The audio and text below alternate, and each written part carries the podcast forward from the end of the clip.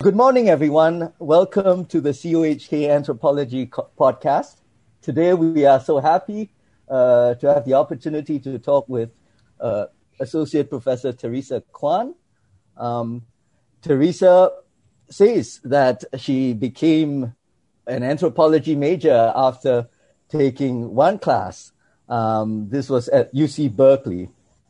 Um, her, her interests are broad, uh, but they coalesce around the theme of modernity and subjectivity.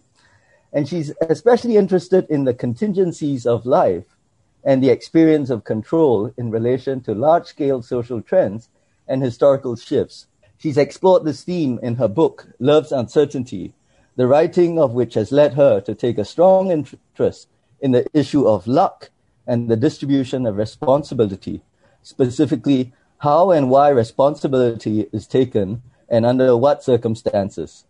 Currently, she's following the development of family therapy in mainland China.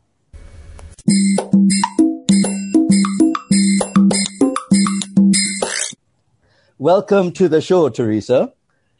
Thank you. It's nice to be here. I think this is my first podcast interview, so I'm both um, a little bit nervous, but also excited to be able to do this. So thank you so much for having me. I, I guess I'll start with one question then, Teresa. Um, you you talked about having done one anthropology uh, class, um, and and and and that got you into choosing it as a major. Uh, p- perhaps that's where we can start. I mean, what what did you find so compelling about, about the discipline of anthropology? You know that that that led to that decision. Yeah, sure. Um, so it was accidental. Um, the way I happened upon anthropology at first, um, it was kind of an unhappy event. Unhappy from the perspective of an 18, 19 year old. Um, you know, at, at, at my university, uh, unlike um, our university, you don't declare your major until your third year. And before that, you just kind of randomly take classes um, according to your interests to fulfill certain breadth requirements. And it could be like five choices to, or seven choices to fulfill a requirement. And for, I think it was a social science humanities requirement, I chose a history class because um, if I looked, I, I looked like something I would want to do.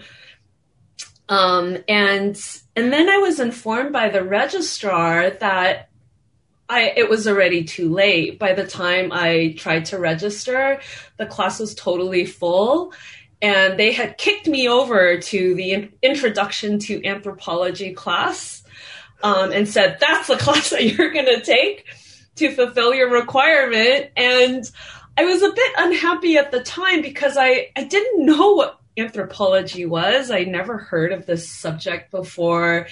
And, um, and and I went to the bookstore and I looked at the required books I would have to read for this class and then I felt even more upset because none of these titles spoke to me I you know I I I, I th- this part of the story is actually really embarrassing to tell because I, I was a very immature um, teenager at the time, and I just didn't feel like, you know, like why should I care about the lives of these people in some part of the world that I don't know anything about, right? So, um, so that was that. Um, I ended up just taking the class. Um, I, I, I don't remember you know, it's kind of strange when I think back that that I wasn't really given a choice, but I took the class.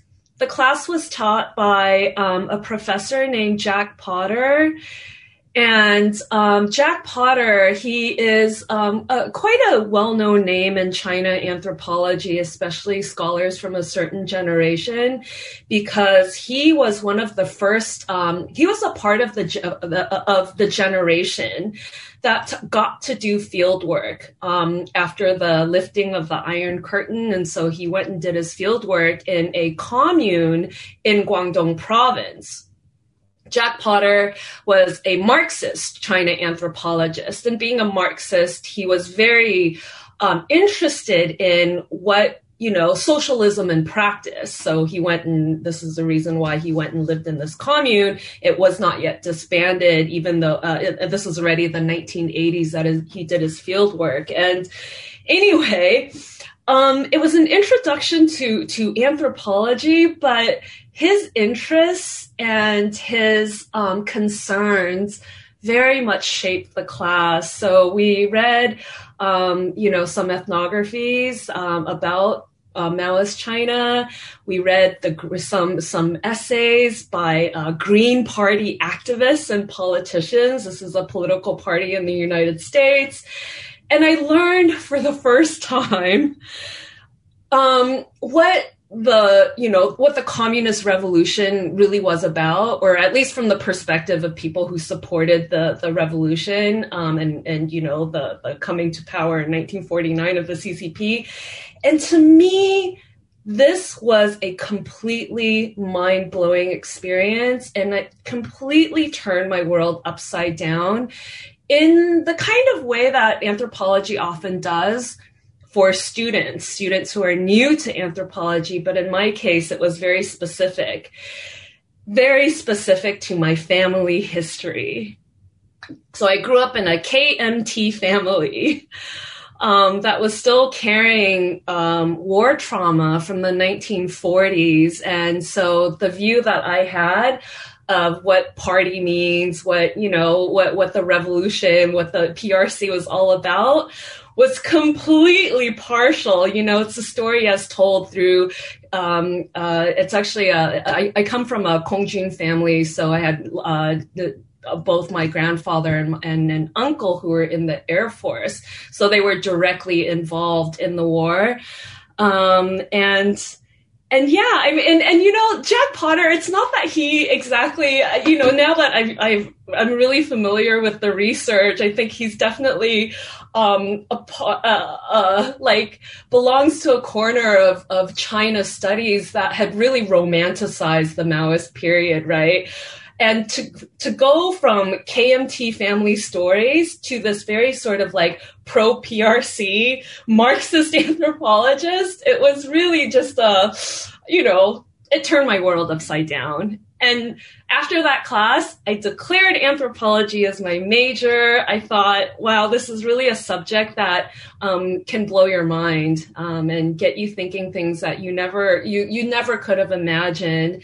And this kind of a like um, uh, it was like this with every class I took, regardless of, I mean, not every class. Of course, there are some classes that, that I have forgotten, but there are, you know, some other classes that I felt like just really, um, transformed stuff, introduced me and exposed me to really interesting things and ideas. So does this class and your own family background lead you to the um, research in China yourself? Yeah, um, not directly. No, I mean, at that moment in time, I, I didn't even have this dream of being a, a you know, an academic to become a researcher, not by any means. Um, I actually wanted to be a filmmaker. That was sort of the dream that I had as a college student. And this was because of another class I took. I took a class, um, it was a series. The first semester was on the history of ethnographic film. And then the second half, the, the second class in this series was uh, the production of ethnographic film.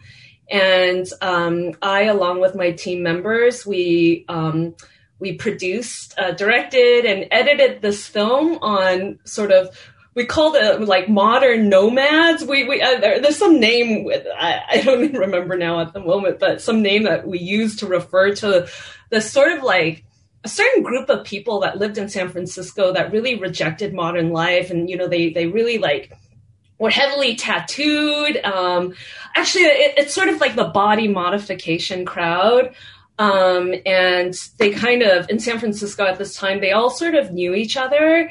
They had a particular lifestyle, and then they also like supported themselves by doing things like tattooing and, and piercing people and stuff like that. And anyway, I just found them really interesting we made a film about them and after that i was like i want to be a filmmaker um, that's what i wanted to do uh, at, at, that time and so that dream led me to USC, University of Southern California, because USC had um, what was um, was a, a, quite a well known program for training both anthropological thinking and filmmaking. Well, well Teresa, I, I, I, didn't know this history. I didn't know this your, your own history in anthropology. Can I can I I suppose there was some time between your first anthropology course and and this filmmaking um, project that you went into. Um, but but yes, that first anthropology course must have must have disturbed you to some degree, given your, your, you know, that your family was personally involved in the war. Um, if it's possible, could you talk more about that? Yeah, I mean, I, I, I, I feel this might be, um, part of it might be reconstructive, and I, I, don't think I remember the really fine details, but I think just, um, I think being exposed to critical social theory for the first time and learning for the first time what um, economic development and the, what the capitalist mode of production has done to the world um, and its impact um, both on the environment and also on people, social relationships between people. Um, it was just, you know, I didn't learn any of this stuff, this kind of critical thinking. None of this is is you know, was taught to me in all my years of school, schooling, you know, through high school and so on and so forth. Um, I went to a public high school. It was just kind of, kind of mediocre. Um, I remember we took a civics class. We had to take a civics class. I don't remember much from the history classes I had to take as a, as a high schooler. I do remember in elementary school, the history class would tell you these stories about how Columbus discovered America, right? This basically just uh, it's like putting this this very colonial myth of the founding and establishment of the United States um, into a textbook and then presenting it as a historical fact. Um, you know, this is a public school education. It, doesn't really teach you critical thinking. Um, at least not at the schools that I went to.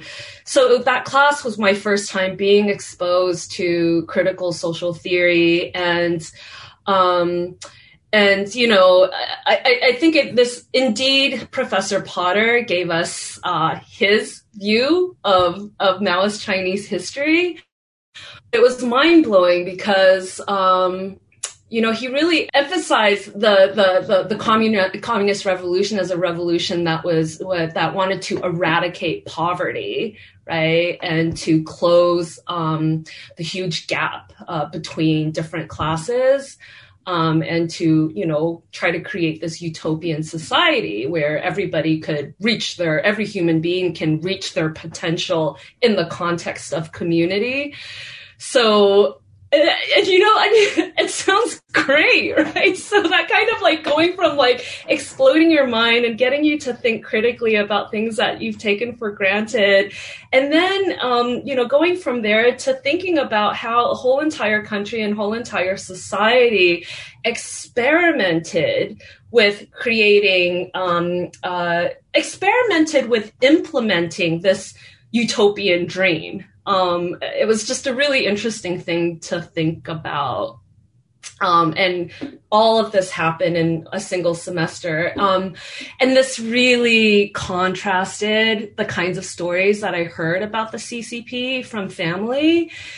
And um, you know, I never really heard these stories in great detail. It was more images that I had. Um, and, you know, um, I think the reason why my mother's side of the family had the experiences that, that they had is because, because, uh, her father or her grandfather was a landowner. So, of course, he was a target of, uh, of political violence and, and as were many other members of the family. So, I grew up with stories filled with images of just uh, really quite brutal physical violence, like dogs that were poisoned. Um, uh, one that sounds so strange when I t- say it out loud, but I, this is how I remember the story. Um, you know, like a, somebody being murdered by having a log of a tree rolled over his body so that all of the internal organs came out of the anus Um, that was another story I, I was told. Um, uh, yeah, and I'm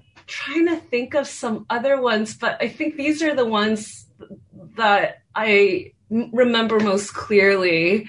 Um, yeah, so so I, you know, these were the images I carried in my head, and it, these were the images that I associated with um, CCP.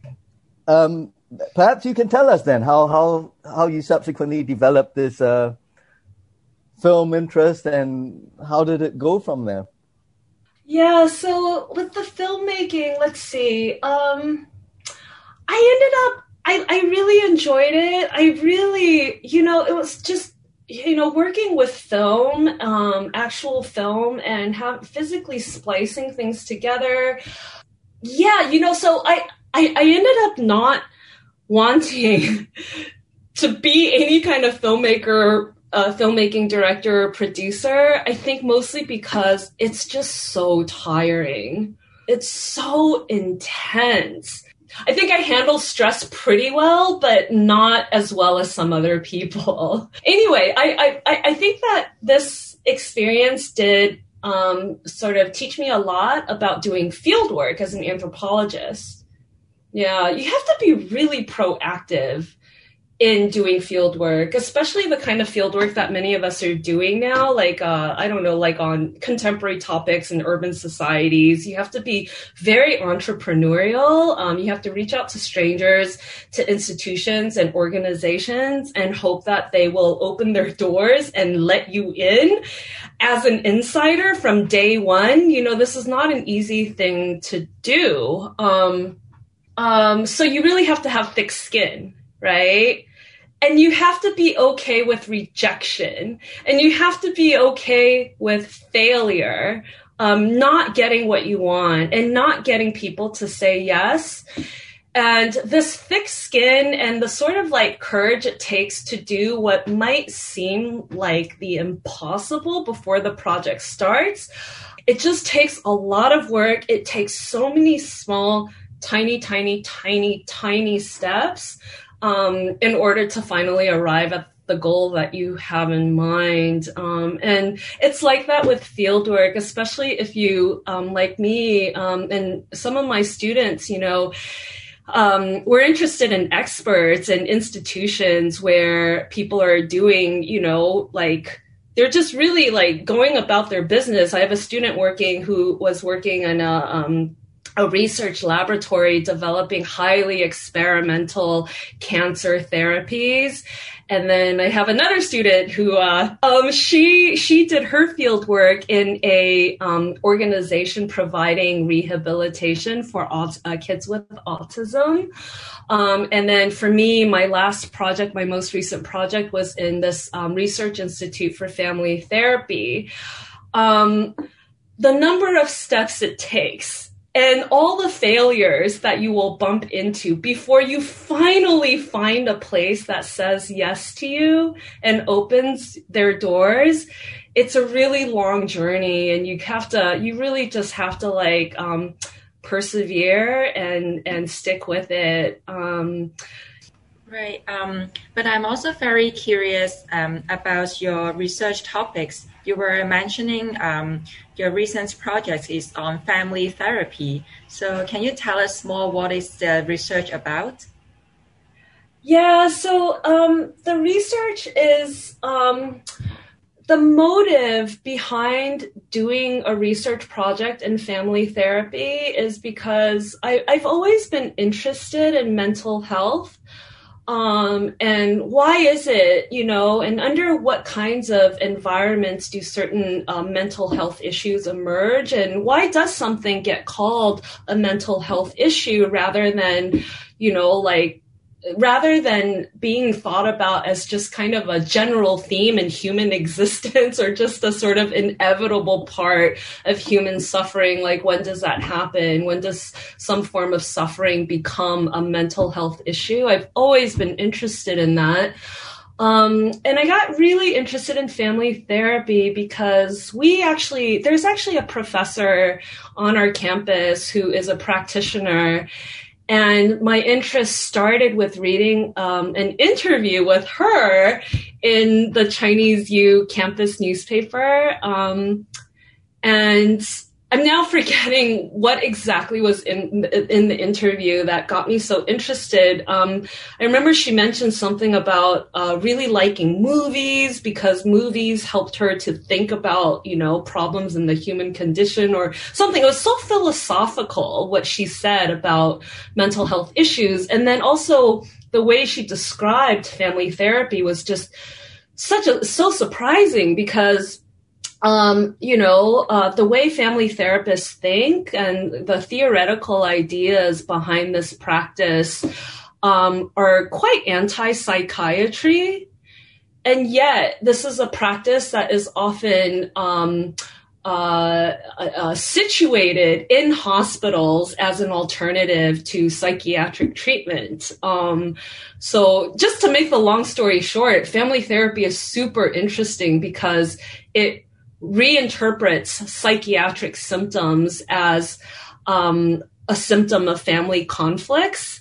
So the problem isn't inside somebody's brain, but instead in their uh, in in the uh, natural ecology of the family, um, in their living environment, and so I, I just think it's really interesting how um, um, a human problem could be constructed in such a unique way. So, so what does it mean to think about, you know, um, like what are the implications of thinking about, uh, you know, uh, uh, mental suffering in this way, and what kind of solutions do they propose? In in in in in responding to relational problems to problems of suffering. I i'm just just super super fascinated by the by that field uh, so so China is undergoing this thing, the psycho boom, right? This uh, Xinli this sort of a uh, uh, fever for all things psychological, um, psychological knowledge, psychological training, psychological WeChat accounts, and so on and so forth. Um, and there's all sorts of different uh, sort of treatment modalities, I guess you could call it, that are popular or ways of thinking that are popular. Uh, psychoanalysis is popular. Uh, I think Professor Huang. Um, you know, really knows a lot about this aspect of, of the kind of flourishing of psychoanalysis in the Chinese context. Uh, Virginia Satir um, has also been a popular figure um, in the Chinese context. Um, uh, Hellinger's family constellation therapy is another popular modality. Um, anyway, there's just, it's just sort of like flourishing in all these different directions. And I've chosen to just focus on family therapy, um, for the reasons that I just said. And in the, in, in, in doing the research, um, both in terms of what I was reading and coming across and what people would say to me, it really like does echo your observation too. Like it's something, you know, family and family issues is something that many people are thinking about. And there's an, ex- it's been problematized in that Foucauldian sense, right? It's it's um it's, it's not like fa- family or family problems is this thing that is like pre-existed the discourse that brought the conversation into existence or sort of like solidified um, family as an object of reflection. Um so so uh kind of lost my train of thought. Um yeah, so so so yeah, so there's a problem there has been a problematization in the Foucauldian sense, right? And um and I think this is just one of many answers for why um the therapists who are training in different modalities are so interested in family therapy. It's on people's minds, it's on people's lips.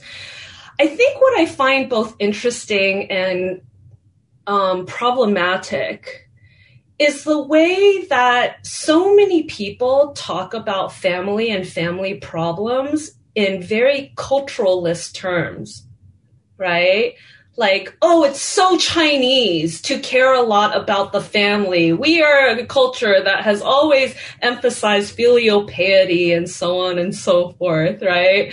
Um, um, uh, you know, or like I think one explanation I have heard before about why family therapy makes a lot of sense in the Chinese context is that, you know, Chinese people will bring the whole entire family to a psychiatric consultation. So you might as well just consult the whole family rather than focus on the single individual because, you know, Chinese people always come with their whole families and, it, you know, and, and it's so Chinese. And yeah, so this is really problematic for reasons that are obvious to anyone who has studied anthropology, right? Um, I'm much more sociological in the way I think about these types of things. We're really talking about social organization. You know, you could even say this goes all the way back to Durkheim. Um, what, what does, you know, like, or societies that are organized like this way will have certain effects on the relationship between individual versus society. And then, you know, same with societies organized in this other way. Um, so yeah, I guess that's I think I could keep going, but I should probably just stop here. Um, yeah, it's family in China, family problems. Um, it's been, you know, it's an object of discourse um, in that Foucauldian sense. And I find the culturalist ways of talking about it quite problematic. Uh, what, what I found fascinating with, with your research, well, I've two interrelated questions, but I'll start with the first. I mean, mental illness uh, wasn't you know, was was uh, there was a lot of stigma attached around mental illness not not so long ago. I mean, I maybe e- even 10, 15 years ago, uh, even in the West. But what accounts for the fact that it's widely accepted, uh, you know, a, a widely accepted uh, phenomenon mm. now that that there's this there's no longer this stigma attached to mental illness. Almost everyone is mentally ill. I mean, it seems, you know. Um, so so maybe maybe that question first, and then I'll I'll follow up with the yeah yeah yeah with with another after you've answered this. So yeah, sort of like if you're not if you're not um, feeling distressed, then there's something wrong with you, right? If you're actually a healthy, like genuine human, if you're uh, distressed by uh, you know all the problems of society and everyday life, indeed, indeed. Yeah, so this is it's a good question, and it's a question I, I I've gotten before. It's interesting to think about. So, um, mental illness uh, uh, has you know it's it's a source of stigma, and to you know supposedly uh, Chinese um, will will talk to their friends and talk to their families before they seek out a stranger to sort out their problems um, precisely because of the stigma attached to mental illness and also to help seeking right so my answer to this question, it really has to do with the um, particularities of the way in which the psycho boom in China is unfolding these days. Um, and since actually, you know, the, the turn of the 21st century when it started to kind of, um, uh, the, when the popularity started to gain momentum, the psycho boom is much more of like a popular movement and kind of like a lifestyle choice.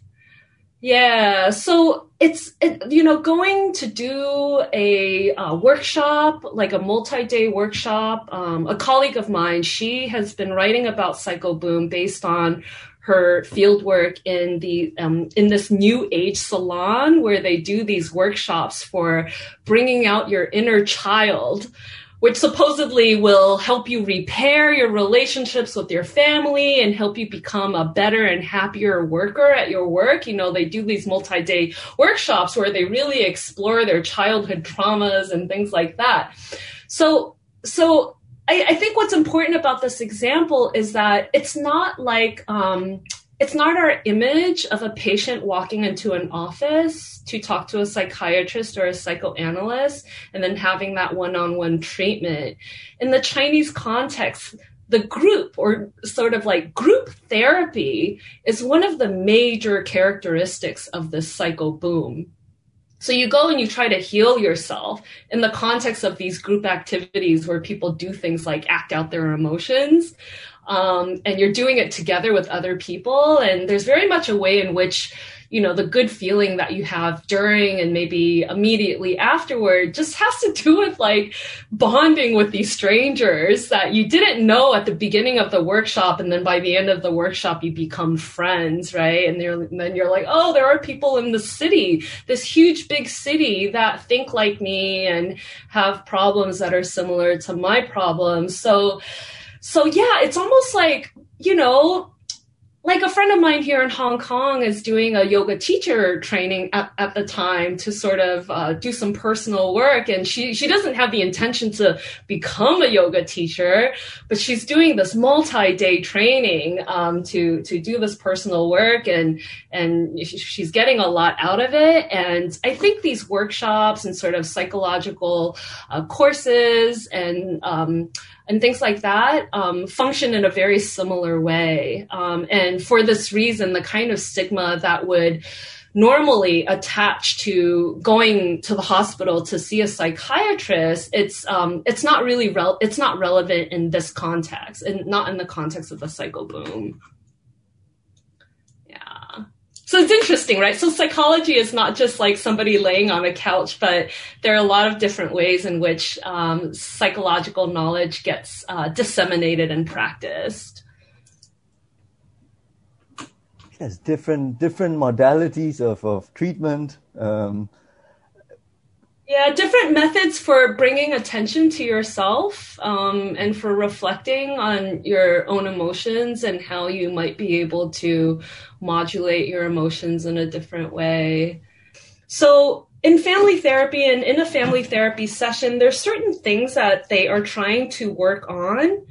It's almost, they're almost surgical in their precision you know they they, they they're working on these sort of like relational knots that have become really um, sedimented in a family um, they kind of try to uh, create these moments where those knots are reenacted in the context of a therapy session and then they work on those knots. And then, but me being an anthropologist in the early months of fieldwork i would ask these questions like well, maybe this teenager's problems with school doesn't have to do with the mom and the dad and the relationship between the three of them, but there's just so much pressure on school children these days, and this is all connected to larger societal problems, you know? And I'm like raising my hand and asking these questions that from their perspective are so irrelevant and in fact um, a little bit paralyzing as far as they're concerned um, and I think, you know, the response of one of the trainers was like, we are, we cannot fix that in a therapy session.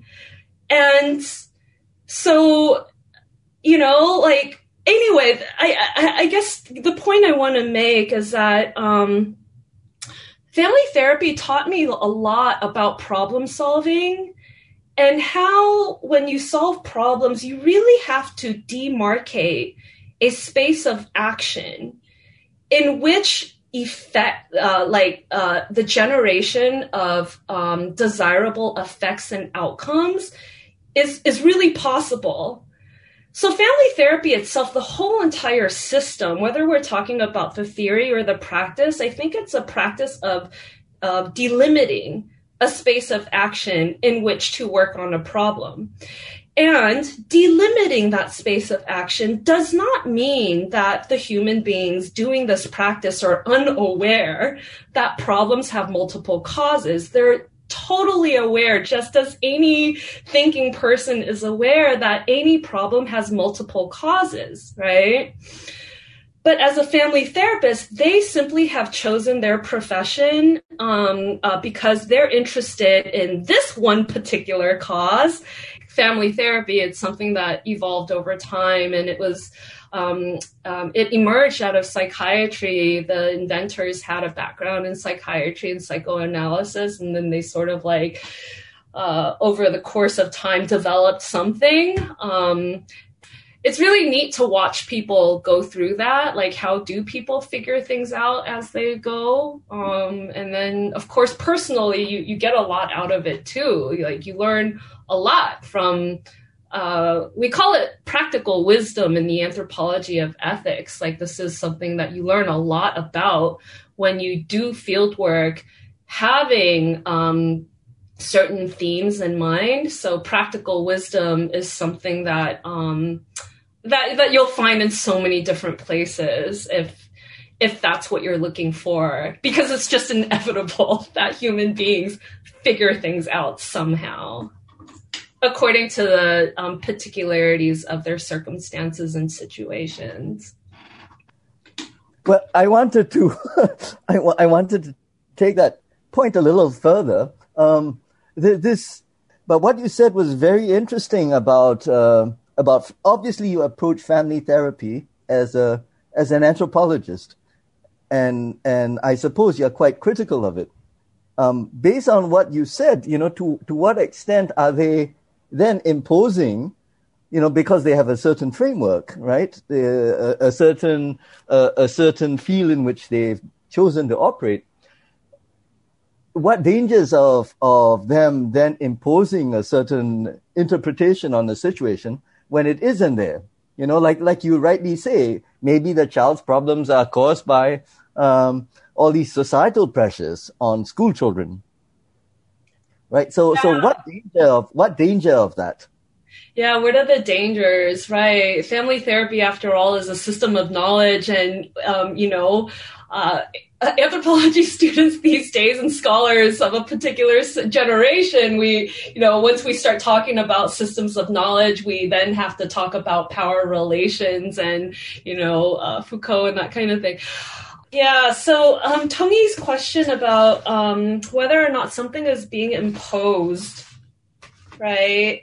Um, this is a tough question to answer um, because I, I think it really gets at the heart of some of the issues that we um, talk about in, in theoretical discussions and debates.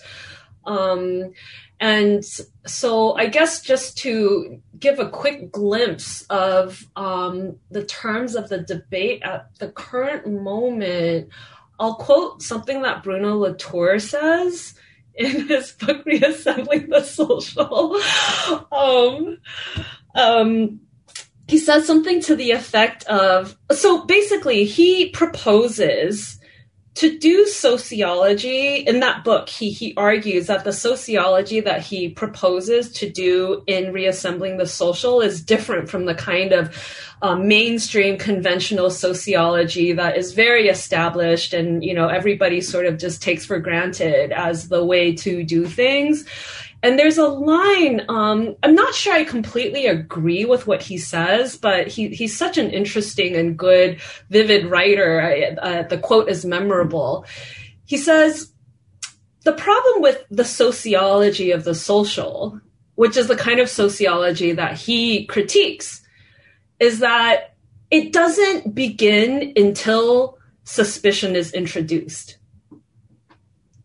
that there's something something to be suspected right? Um, so he he problematizes how how important suspicion has been for sociology. And then you know the, the whole book is really an argument for how the kind of sociology he wants to do or has been doing the sociology of associations would look at how things come together and enter into a relationship with one another um, and sort of uh, um, you know dynamic dynamically um, shape um, uh, uh, each other um, and then create this kind of larger whole um, which we we use the term assemblage, or he uses the term assemblage to refer to this larger whole. There's this larger whole that is created from all these little different tiny things that then come together.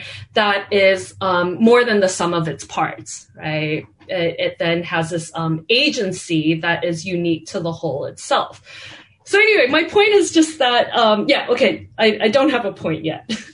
that's Latour. So there is some way in which this idea and the approach has influenced um, my understanding of family therapy. Um, and, you know, it's like kind of it relates it, actually your question relates to the story i just told about how in my field site i was asking these really inappropriate questions right and in fact it was so offensive and so problematic for the main trainer that I um, kind of wasn't allowed to speak for a number of weeks after that because I was messing with the dynamics of the group and what they really needed to get done. Like, you know, you're just creating problems that don't need to, to need to be created. Um, so I think part of that experience kind of uh, it, it, said me to, it said something to me and it led me to this other theoretical uh, argument or perspective that I ended up developing. But um, I do think that when it comes to, or for me, when it came to studying family therapy, um, what eventually became more interesting was how they put things together and what are the different things that enter into relationship with each other? And what is the larger assemblage that gets put together that that is created by this coming together of lots of different things? Um, i know i'm not making sense probably because this sounds so abstract. Um, that that's very clear, T- Teresa. I, I think your okay, response, yeah. I mean, uh, please push me to because I, I, I could try to clarify if I, I if I suddenly got. But, too, but I, I would I would say then that there is a logic in any kind of social practice. There's a if if assemblage is saying how things come together, then we, we could argue that things always come together in any kind of social practice. There's an inherent logic to every kind of social practice, right? Uh, so, so what your your, your response is very interesting. Yeah, sorry. I, I, oh, I'm so sorry to cut you off, but I just want to I just want to echo that it's it's very interesting to um, think about logic, about practices having a logic, because that's what allows it to endure, right? To sustain itself over time. There has to be some kind of logic that holds the pieces together, right? Um, in the case of family therapy as a system, there's so many pieces that are being held together. There is there are the ideas that inform the kind of work that they do. There are the actual human beings, right? The the professional that provides a service and then the families that come with their problems. And then there's the material apparatus. Family therapy is really unique because there's so much technology involved. Um, yeah, they use um, they use one way mirrors. Family like a the an ideal family therapy room is actually two rooms. Um, and uh, it almost looks like a police interrogation setup because there's the main room where everybody is talking to each other. And then there's another room on the other side which is the observation room behind uh, a one-way mirror. Um, in the case of family therapy it's all the trainees and maybe some consulting therapists and psychiatrists who are watching the family from behind the one-way mirror um, to uh, for whatever reasons, right? So so there's also the material infrastructure, and there's a paper I I, I wrote um, where I say that even the tissue box is one of the pieces that enters into this assemblage that makes this practice possible um like so there's so many things that like create this reality. So for me it was just much more interesting in identifying what are the different parts and how exactly do they come together. So one thing is to identify the logic. What is the logic that sustains the relationship between all of these different things? But there's also a history to it right so history and logic are two very different things. Logic is kind of ahistorical, but history is we're talking about a process that unfolds over time and what happened here is going to be different from what happened there. And, you know, when, when I think about family therapy in China, I have to think about where are these ideas coming from? What, what was the original context? Who you know, brought quote unquote brought it over into China at what point in time, you know, and uh, it, uh, you know, family therapy actually entered into the PRC in the late 1980s, and it was really confined to a hospital context. And um, the way in which I observed it being practiced was not in a hospital context. So already within just a few decades, there's this kind of evolution in the environment in the environment in which it's being practiced. Um, so, so yeah, I guess my short answer to try to summarize um, this answer into something really short, I think for me, it's just so much more interesting to ask all of these other questions rather than wonder what needs to be suspected. Yeah, what's wrong with this picture? I'm not in a position to say what's wrong with this picture until I figure out what is going on and do so in a way that really kind of just pays attention without any agenda. Yeah. Is it possible that you could suspect and at the same time try to figure want to try to figure out what's going on so those may not be mutually exclusive uh, you reminded me of a ethnomethodologist. Uh, there's a tradition in sociology oh, that yeah. is very concerned, and I believe Latour belongs in that tradition. Right. Yeah. Yeah. I, I know exactly what you're talking about. Yeah, I, right. I, I, don't go as far as ethnomethodology. Uh, so I'm, I'm so glad you asked this question because um, I think for me, um, ethnomethodology is a little, it is, for, for me personally, I, I mean, I, it's great and fine for the researchers who do that kind of work because they're able to, um, their observations are extremely detailed and extremely precise, almost surgical, just like the family therapist. Um, but for me, it, it doesn't suit my sensibility and my taste because indeed there are things to be problematized. Absolutely. Um, for me, the the things I like to think about, um, and I'll try to connect this to what you know to family therapy itself. But I, I, I think for me, um, it's I like to think I, I think about human well being and suffering a lot, um, and I think that anthropology and sociology has provided a number of really helpful um, explanations for understanding where suffering comes from, right? So, an obvious one is the capitalist mode of production, which alienates people from each other and e- even alien, alienates workers from themselves. Or, you know, Max Weber's famous theory is that uh, um, uh, modern society has become so bureaucratized and so rationalized that uh, becoming a proper subject of modern society means locking yourself up in this iron cage, right? Um, yeah, so let me think. How does that connect to family therapy? So, this is kind of a quirky answer. It's not a typical anthropology answer. I weirdly, oddly enough, thought that family therapy, I've come to think that family therapy has a lot in common with social theory. Mm-hmm.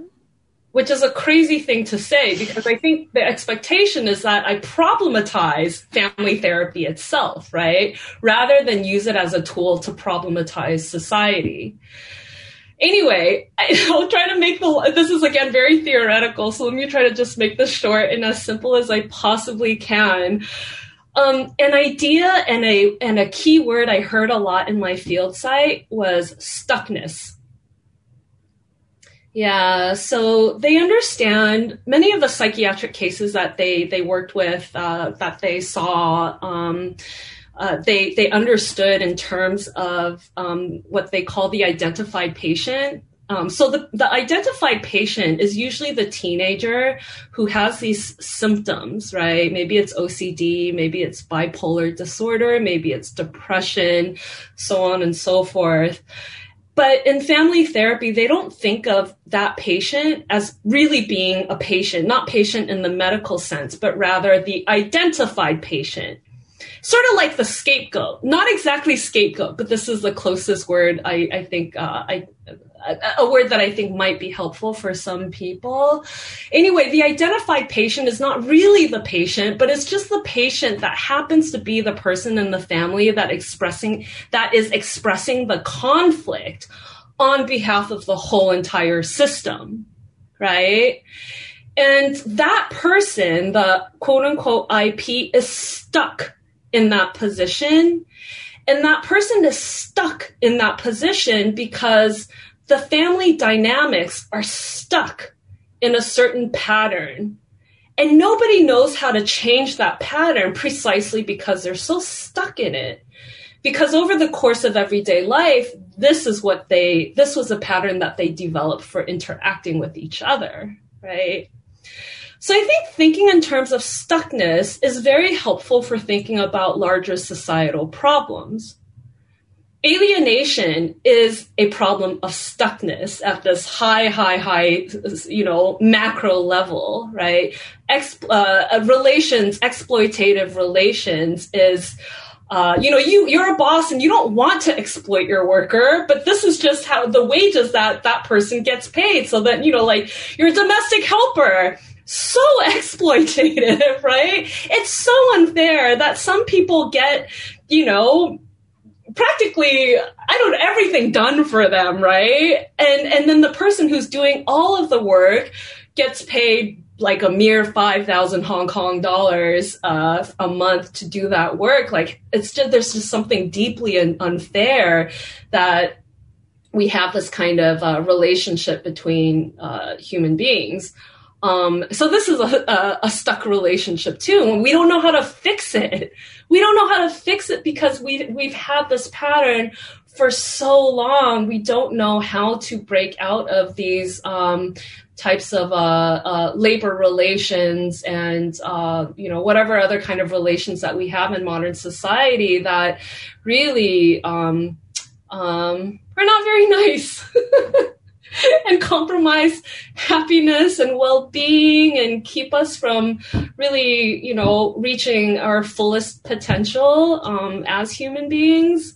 Um, i'm not a marxist but i really love a point marx has made before about how human well-being and flourishing is only possible in community because it's only in the context of community where you can um, you know, uh, where you can do lots of different things and not just be stuck doing one thing. Um, because, you know, you can put down your computer and pick up the broom instead because somebody else is doing the exact reverse, right? And it's nice to be able to do that, but we just don't um, have things arranged in that way. So I'm stuck doing work that constantly has me at my computer. I don't have time for tiny pleasures like sweeping my own floor. I, I, think there's something deeply wrong with that, but I don't know how to fix it. I, am afraid, Teresa, we kept talking would, would go on for hours because may, maybe forgive me. I, I know time is uh, almost up, but on that note, what you said about family therapy is very interesting you, you, you actually talked about a scapegoat, meaning that scapegoat is actually representative of the family's problems. Yeah. Um, this is really quite novel. I, I mean, I'm hearing this for the first time. Um, it's, it's almost as if uh, there's a recognition that these psychological problems are not the individuals. Is, is that correct?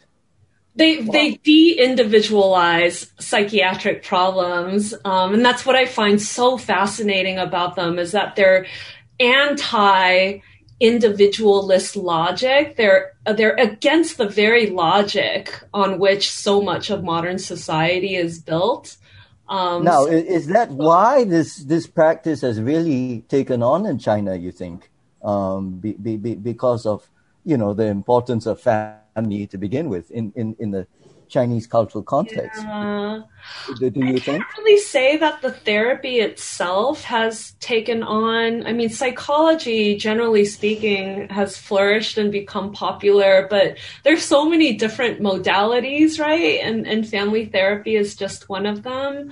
Um, in terms of like at my field site, the families that were coming for therapy were really at the end of their rope. So I don't think they're representative of Chinese families in general. These are families that have really tried everything mm-hmm. and they're ready for a new perspective. Um, and I guess that's maybe maybe the reason why I I got so obsessed with family therapy because they're really kind of like a minority group, right? And this is what we do in anthropology. We find these stories that are buried in these hidden corners and then we bring it to light and say, "Hey, isn't this interesting?" And you know, look at this. There are things that are happening in this tiny world that you you would never normally pay attention to that um, that has something really interesting to say to you. Um, so that's yeah, I think eh, I I can't say that it's it, like that the therapy and the practice itself is like flourishing in the way that some of the other modalities are flourishing, like you know Virginia Satir. Um, 自我成长, you know, like there's a, a, lot of activities based on her ideas that are just for personal growth that are, that, that are much more popular. You've actually um developed a few courses like explicitly on morality and ethics right in the past few years and taught them at both the undergraduate and master levels. Yeah. Right. So, so how was the reaction from those young, young students who haven't encountered so many troubles in life and, and with all these deep philosophical, moral questions? Like, what was the experience like with these classes? Yeah. Oh gosh. Um, I, I love this question because I there, I just suddenly so many people pop up in my head like stories and certain students and things they said to me. Yeah, um, so this is an MA student, and it was toward the end of the semester. We started talking about ordinary ethics and this argument that Veena, Veena Das has that, um, you know, to think about you know, like really macro level scale political violence, we um, should also think about the capacity that human beings have to hurt and injure each other in the context of everyday life in ways that may not even be um, noticeable, observable, right? So this is one of the main ideas in this concept of ordinary ethics. And we had spent a whole semester talking about morality and ethics in ways that were much more direct and straightforward. Like, what are the moral problems of selling your kidney so that you can buy a television. You know, like these really, really extreme cases that help us think about moral questions. But by the end of the semester, we started talking about things like, you know, how does a mother-in-law talk to her daughter-in-law and why is it violent? You know, like what, what does it mean to talk about uh, the violence of communication or the violence of neglect, right? And I just really, I don't know, this isn't the best story, but I just really, really remember the reaction reaction of one of the MA students, and she said, it, it was really, I literally saw the light bulb go on over her head. She said to her classmate, she turned to her classmate after a lecture, she said, I just realized ethics and morality is not just some like big thing, but it's something that it's a part of our everyday life and I mean, that's something I know, right? Because I read this research and I read this literature. But for her, she was like, oh, ethics isn't just something that philosophers talk about. And it isn't just, you know, about should I sell a kidney or not? Like, this is about how I treat you right now in this moment. And I just, I was so pleased by that. Um, I, I, I feel very pleased and glad to see a student or students in the plural develop um, a way of thinking that is very subtle. Um, to be able to, you know, uh, notice things, small things, and to be able to observe how nuanced things can be. Um, you really kind of have to like slow down and look very carefully and look uh, look and listen very carefully to um, think and observe in subtle ways. Yeah. And ultimately, I think this is kind of, I don't know, subtlety is, is what drew me to the anthropology of ethics. I think it's a place where there's a lot of work, really great work that um, kind of works at all these different levels from the everyday all the way up to the macro level scale of human history itself. So. Great. Um, as we are talking about teaching at the moment, um, I guess it would be nice way to wrap up our conversation with this last question of um, what do you think the the department, the anthropology um, department, can offer to um, prospective students? Yeah, I'll, I'll try. I, I think this is also a challenging question because I don't know how to say this in a way that isn't too promotional.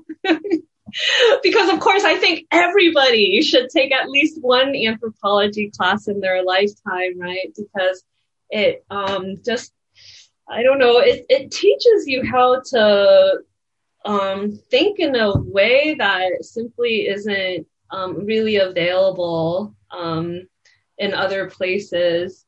Um, so, hmm, let me think just for one second.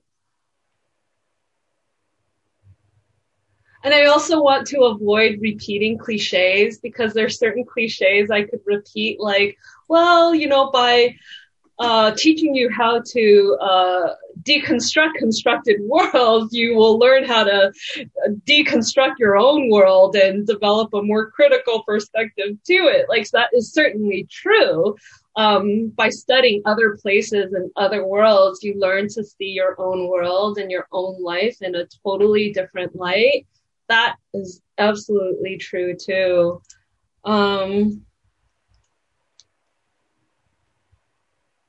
Yeah, I guess I guess I'll say something um, that I see a lot when I read the course evaluations from first year students, uh, first year undergraduate students, because I think they put it most simply and elegantly.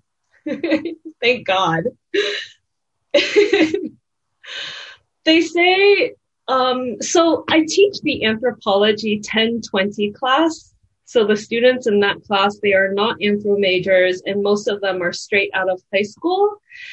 And when I receive the positive comments, the positive comments, um, they, they often say the same thing from semester to semester to semester, which is that this anthropology class really opened their eyes and it really broadened their perspective.